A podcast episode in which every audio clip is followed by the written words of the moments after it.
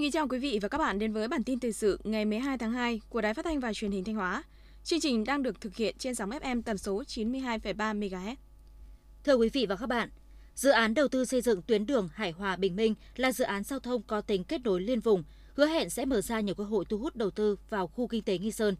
Dự án đi qua các phường Hải Hòa, Bình Minh, Nguyên Bình và Xuân Lâm có quy mô diện tích gần 20 hectare với tổng nguồn vốn đầu tư hơn 539 tỷ đồng và được bắt đầu khởi công vào cuối năm 2021. Đây là dự án có ý nghĩa quan trọng, không những giảm tải áp lực giao thông qua tuyến quốc lộ 1A và kết nối thông qua các phường, tạo thành mạng lưới giao thông đồng bộ, từng bước hoàn thiện hạ tầng giao thông đô thị Nghi Sơn trong tương lai, mà còn góp phần thúc đẩy kinh tế xã hội tại các xã phường ven biển của thị xã Nghi Sơn. Do đó, cả chính quyền thị xã Nghi Sơn và chủ đầu tư đã và đang nỗ lực thực hiện các giải pháp để nhanh tiến độ thực hiện dự án. Cầu Đo Đạc thuộc dự án nâng cấp cải tạo đường Trần Phú, theo phê duyệt sẽ hoàn thành vào tháng 3 năm 2023 để đảm bảo cho các phương tiện lưu thông do cầu nằm trên tuyến đường trung tâm của thị xã Bỉm Sơn. Có lưu lượng lớn người và phương tiện qua lại từ 26 Tết, đơn vị thi công bỏ phần rào chắn, thi công đơn nguyên của cầu, tạm thời đảm bảo cho xe lưu thông cả hai chiều đường. Tuy nhiên, cũng từ thời điểm này, nguy cơ mất an toàn cho người và phương tiện lưu thông qua khu vực cầu là khá cao. Do đó, đề nghị các cơ quan chức năng của thị xã Bỉm Sơn chỉ đạo đơn vị thi công cầu đo đạc nhanh chóng thi công trở lại mặt nền đường hai bên đầu cầu, đảm bảo an toàn cho người và phương tiện tham gia giao thông, phòng ngừa nguy cơ xảy ra tai nạn. Những năm qua, huyện Ngọc Lặc đã ban hành nhiều chính sách, đề án đẩy mạnh hoạt động xúc tiến đầu tư, cải cách thủ tục hành chính, tạo điều kiện thuận lợi thu hút doanh nghiệp vào đầu tư, đặc biệt là các doanh nghiệp có các mặt hàng xuất khẩu. Đến nay, trên địa bàn huyện đã có 3 doanh nghiệp có mặt hàng xuất khẩu như công ty may Việt Ban Sefex, công ty may Hồ Gươm, nhà máy chế biến tinh bột sắn Phúc Thịnh. Năm 2022, giá trị xuất khẩu trên địa bàn huyện Ngọc Lặc đạt 63 triệu đô la Mỹ, trong đó giá trị hàng may đạt 49,7 triệu đô la Mỹ, tinh bột sắn đạt 13,3 triệu đô la Mỹ. Năm 2023, huyện Ngọc Lặc phần đầu giá trị xuất khẩu đạt 65 triệu đô la Mỹ. Phần đầu trong năm 2023, thu hút thêm một công ty may mặc xuất khẩu vào địa bàn huyện.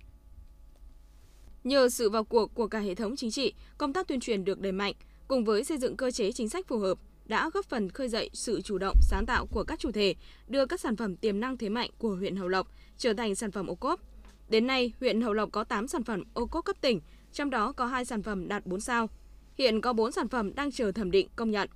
Năm 2023, huyện Hậu Lộc phấn đấu có 6 sản phẩm đạt ô cốp cấp tỉnh, trong đó có 5 sản phẩm đạt ô cốp 3 sao, một sản phẩm đạt ô cốp 4 sao. Theo thống kê, hai tour du lịch mới được công bố tại tuần lễ văn hóa thể thao và du lịch huyện Thường Xuân vào ngày 5 tháng 11 năm 2022, gồm khám phá lòng hồ Cửa Đạt, thác Hón Yên, Bản Mạ một ngày một đêm và tham quan khu di tích Cửa Đạt, lòng hồ Cửa Đạt, thác Hòn Yên, Bản Mạ, nông trại Kho Đần Khao hai ngày một đêm. Đến nay đã thu hút hơn 5.000 lượt du khách đến tham quan trải nghiệm.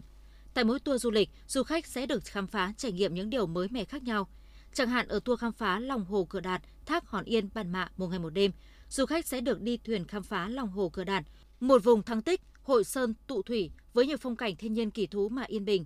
Đến thác Hòn Yên, du khách được thỏa sức bơi lội và check-in trên dòng thác đẹp tựa như một dải lụa trắng tinh khôi. Đến khu du lịch Bản Mạ, đi qua chiếc cầu treo xinh xắn bắc qua dòng sông Chu hiền hòa, du khách sẽ được trải nghiệm cuộc sống và thưởng thức các món ăn của đồng bào dân tộc Thái.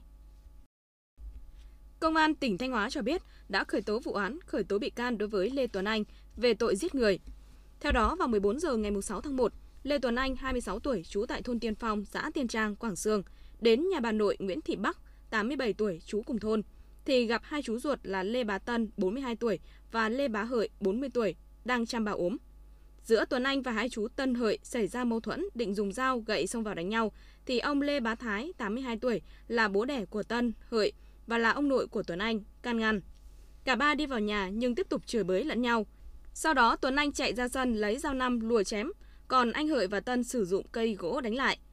Hậu quả, anh Hợi bị Tuấn Anh chém vào đầu gây thương tích 3%. Nguyên nhân sâu xa của sự việc là do trước đây, anh Lê Bá Thìn, bố của Tuấn Anh cùng hai em ruột là Tân và Hợi xảy ra tranh chấp đất đai thừa kế, nên khi gặp, Tuấn Anh có thái độ không tôn trọng, dẫn đến xảy ra sự việc như trên. Tiếp theo là phần tin trong nước. Phó Thủ tướng Chính phủ Lê Minh Khái vừa ký quyết định số 02 về khung giá của mức giá bán lẻ điện bình quân. Theo đó, từ ngày 3 tháng 2, mức giá bán lẻ điện bình quân tối thiểu là 1.826,22 đồng trên kWh, mức giá bán lẻ điện bình quân tối đa là 2.444,09 đồng trên kWh.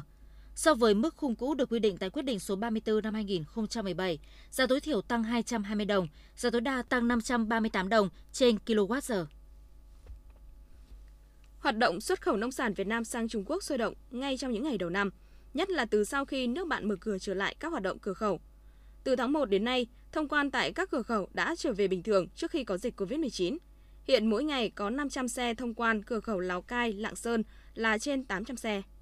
Liên đoàn Thương mại và Công nghiệp Việt Nam vừa có văn bản góp ý dự thảo nghị định sửa đổi, bổ sung nghị định số 95 và nghị định 83 về kinh doanh xăng dầu. VCCI đề nghị Bộ Công Thương cân nhắc lựa chọn phương án cho doanh nghiệp được tự quyết giá bán lẻ xăng dầu của doanh nghiệp.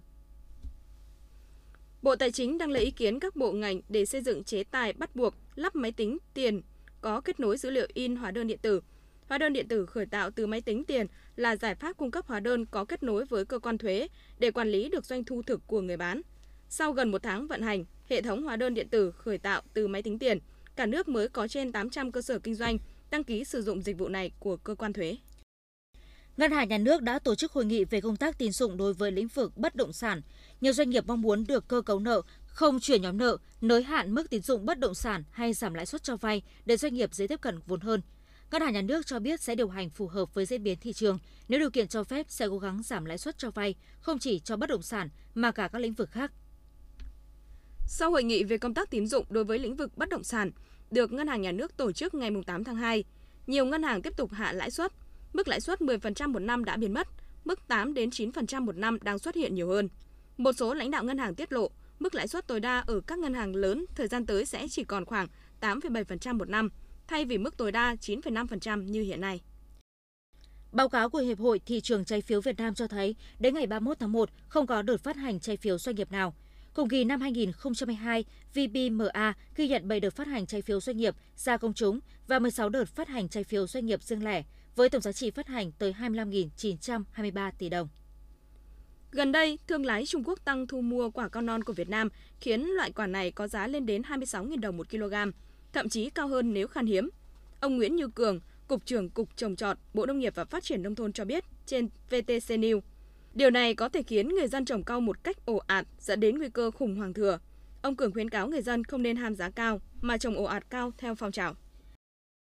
Bộ Giao thông Vận tải vừa ban hành kế hoạch hành động năm an toàn giao thông 2023 với chủ đề Thượng tôn pháp luật để xây dựng văn hóa giao thông an toàn. Để đạt được các mục tiêu trên, Bộ Giao thông Vận tải tập trung nâng cao hiệu lực, hiệu quả lãnh đạo, chỉ đạo tiếp tục đẩy mạnh thực hiện có hiệu quả chỉ thị số 18 của Ban Bí thư về tăng cường sự lãnh đạo của Đảng đối với công tác đảm bảo an toàn giao thông, đồng thời xây dựng hoàn thiện thể chế, cơ chế chính sách pháp luật và các quy định liên quan đến đảm bảo an toàn giao thông. Ngoài ra, Bộ cũng sẽ tăng cường công tác bảo trì, sửa chữa, xử lý dứt điểm các điểm đen, điểm tiềm ẩn tai nạn giao thông, xóa bỏ lối đi tự mở trái phép qua đường sắt, đổi mới tuyên truyền phổ biến giáo dục pháp luật về bảo đảm an toàn giao thông theo hướng lấy thay đổi hành vi làm tiêu chí đánh giá kết quả. Thông tin từ Cảng hàng không quốc tế Nội Bài cho biết, trong dịp Tết Nguyên đán Quý Mão 2023 năm nay, sản lượng vận chuyển qua sân bay quốc tế Nội Bài ghi nhận tăng cao so với Tết Nguyên đán nhâm dần 2022, đặc biệt sự tăng trưởng trở lại của các chuyến bay quốc tế. Theo thống kê, ngày cao nhất đã có 186 lượt chuyến bay quốc tế, hơn 27.000 lượt khách đi và đến trên các chuyến bay quốc tế qua sân bay Nội Bài, đạt khoảng 75% so với cao điểm Tết 2020 trước dịch COVID-19.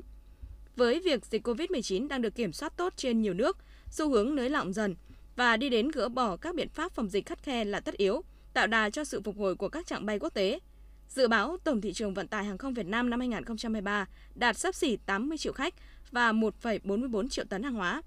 tăng tương ứng 45,4% về hành khách và 15% về hàng hóa so với năm 2022.